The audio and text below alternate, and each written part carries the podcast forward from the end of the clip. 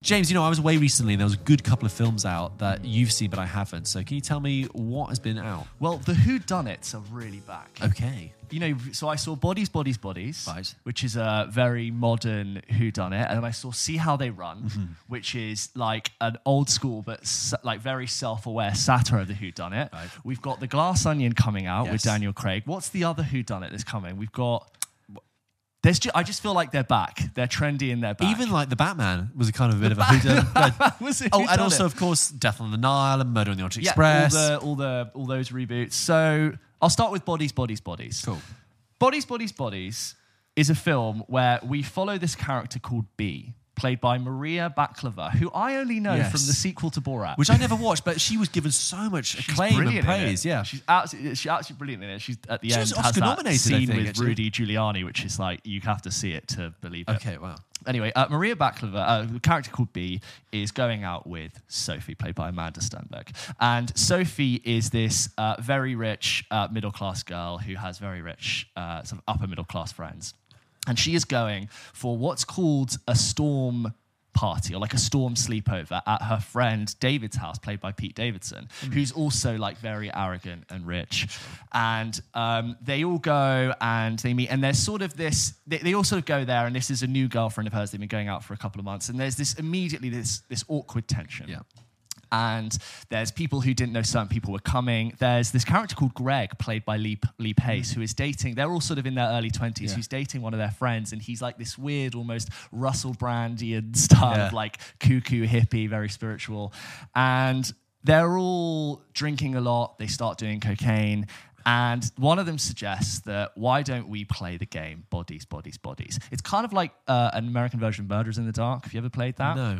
And the way you play bodies, bodies, bodies is everyone gives out, gets a piece of paper, and one of them has a red X on that piece of paper. And if you get the red X, you're the murderer.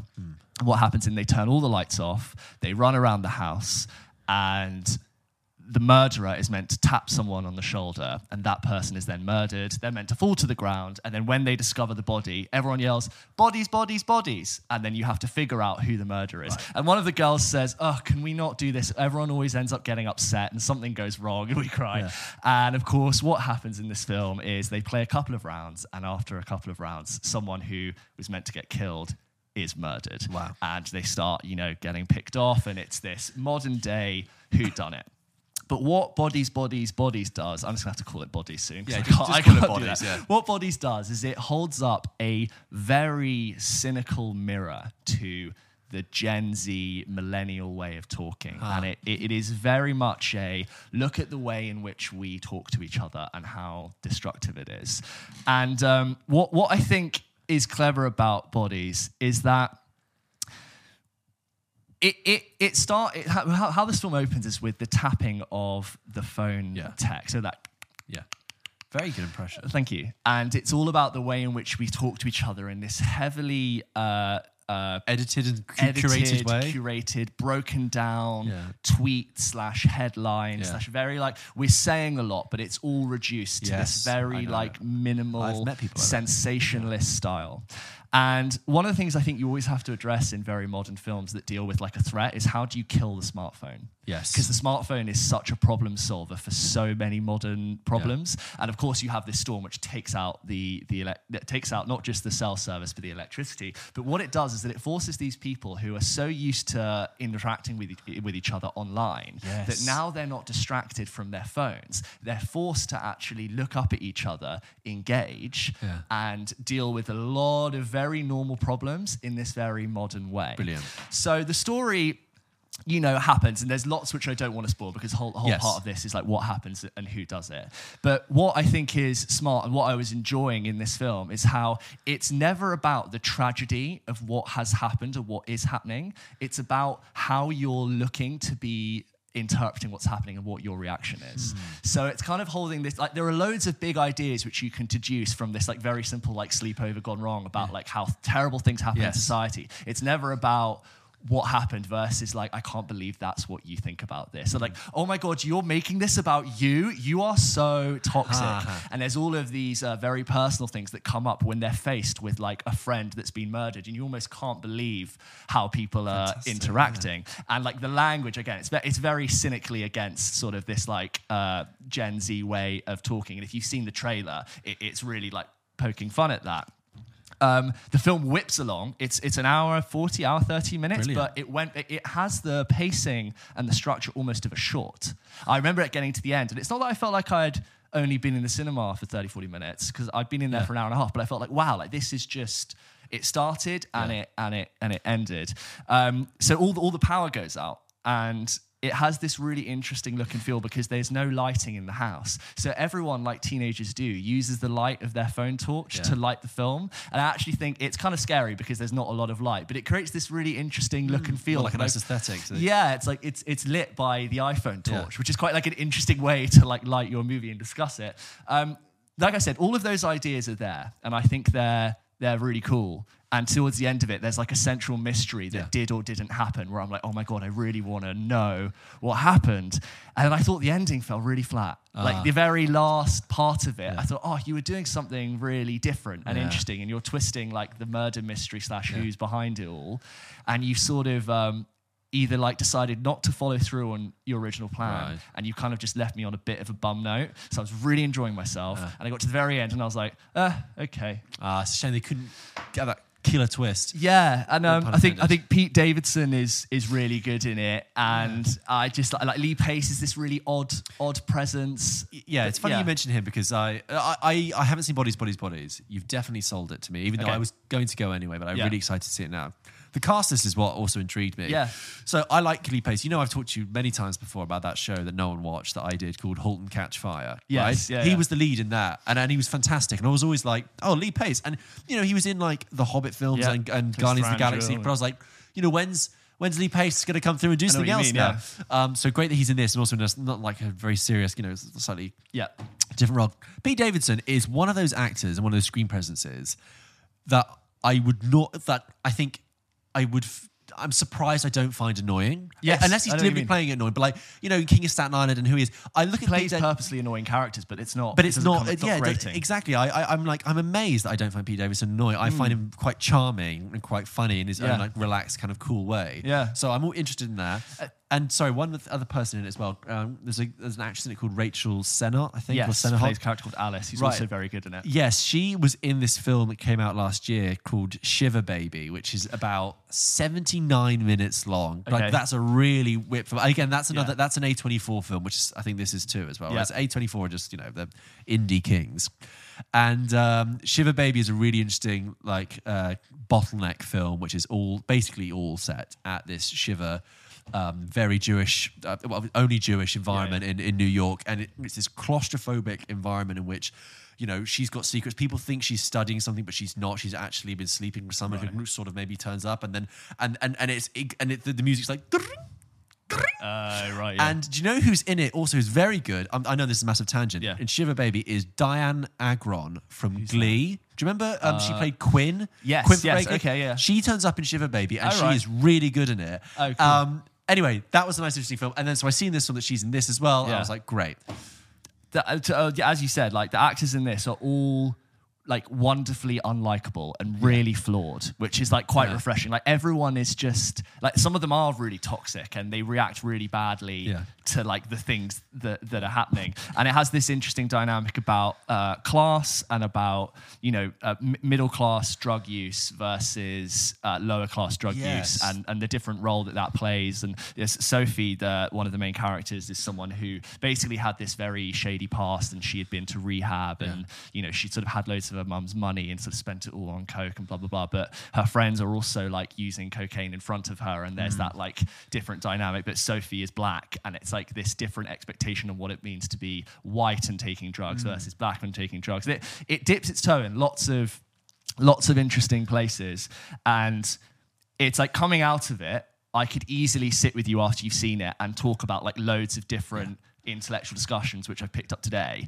but i feel like because the ending never really comes to address any of that. It slightly invalidates a lot of its message. I love I love the way in which No, it- it's know, holding the mirror, but the ending to me just felt a little bit. Uh, I guess there's me- not that much to, to read into it, but what I enjoyed in the middle was really Yeah. was really great. in a kind of roundabout way, it makes me very sympathetic to filmmakers because it's like you can put everything together and it's well, but it's such a tightrope walk. Because Yeah. if you don't get that last bit, that ending, the thing that people are going to walk out of the cinema with, Yeah. they're going to ultimately feel like they've come out of the uh, spending ninety minutes of their life with lots of baggage instead Yes. of one conceivable idea. And it doesn't throw it in your face, but um, That like, sounds- like those yeah. things. But I'd say uh, it's a great sleepover film because it is Brilliant. like a fun, like if you are you know young and you want a film to watch with like a bunch of friends with a few drinks, like that's right up your street and it's good. I'll go watch it and we can do a bit more of a Yeah, that'd be fun it. to just, just di- dissect the ending a bit, and I'd love to hear uh, other people's impressions on, on the film as well. Because I think uh, I remember I went to buy the ticket. And the guy was like, "What are you seeing today?" And I said, "Bodies, bodies, bodies." And he said, "Oh, it's been very popular. Lots of people wanted to see it, which is interesting to hear." Well, there you go. Bodies, bodies, bodies.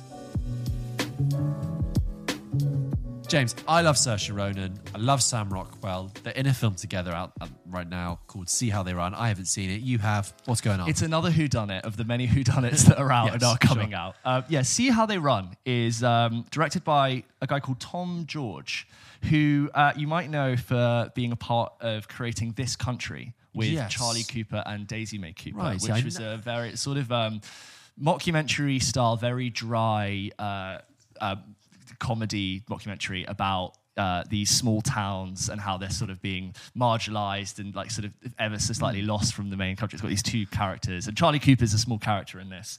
Um, but this is a sort of, I'd say, like a big step up from that. Sure. This is like a, a 1950s, very. Uh, Wes Anderson esque Who Done It, and the funny thing about this film is that it is self it's a very self aware Who Done It. So it's it's set in the fifties and it is about the Agatha Christie play The Mousetrap Right, and how uh, if you if you don't know The Mousetrap is a long running Yeah. uh, play that's still still been going. Yeah, 70 years. 70 years. And like one of the things this film was like, will they ever not be showing this, this, this? And of course, if you know, it's um, it's. Have it's you ever seen it? Sorry, I have seen Yeah, it. me so too. in the actual theatre in London where they shoot a lot of the sort of rehearsals and scenes, I've actually seen it in that theatre Yes. where it famously plays, which is really cool. I have to say, I don't remember. I didn't remember that much about the Mousetrap going in, but I so I was kind of trying to Yeah. jog my memory when it's done it. Do they reveal the ending of the mousetrap in the film?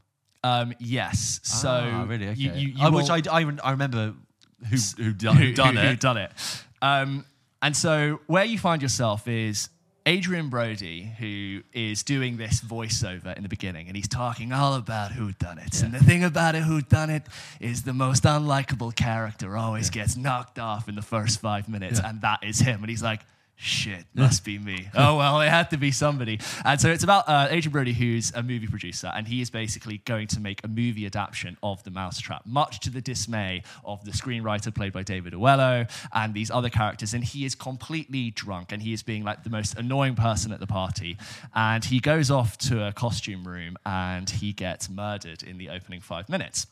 But the what the what the film does is it goes in a series of flashbacks to what Adrien Brody was trying to do, and it shows the, the the structure of how they were trying to of what makes a good whodunit. And no, no, you can't do that. You got you got to engage them from the get go. And there's this moment with David E. Yellow when he's talking about the structure of their script, and he's like, flashbacks. You can't have a flashback in a whodunit. It's so lazy and just such, such a boring way to tell your story. And you realize you're watching a flashback Yeah, yeah. in your Who Done It. So you can tell that the director is having loads of fun creating a Who Done It set around a famous Who Done It Yeah. and referencing like whether or not like y- y- good Who Done It Yeah. are, are good or not. Very meta.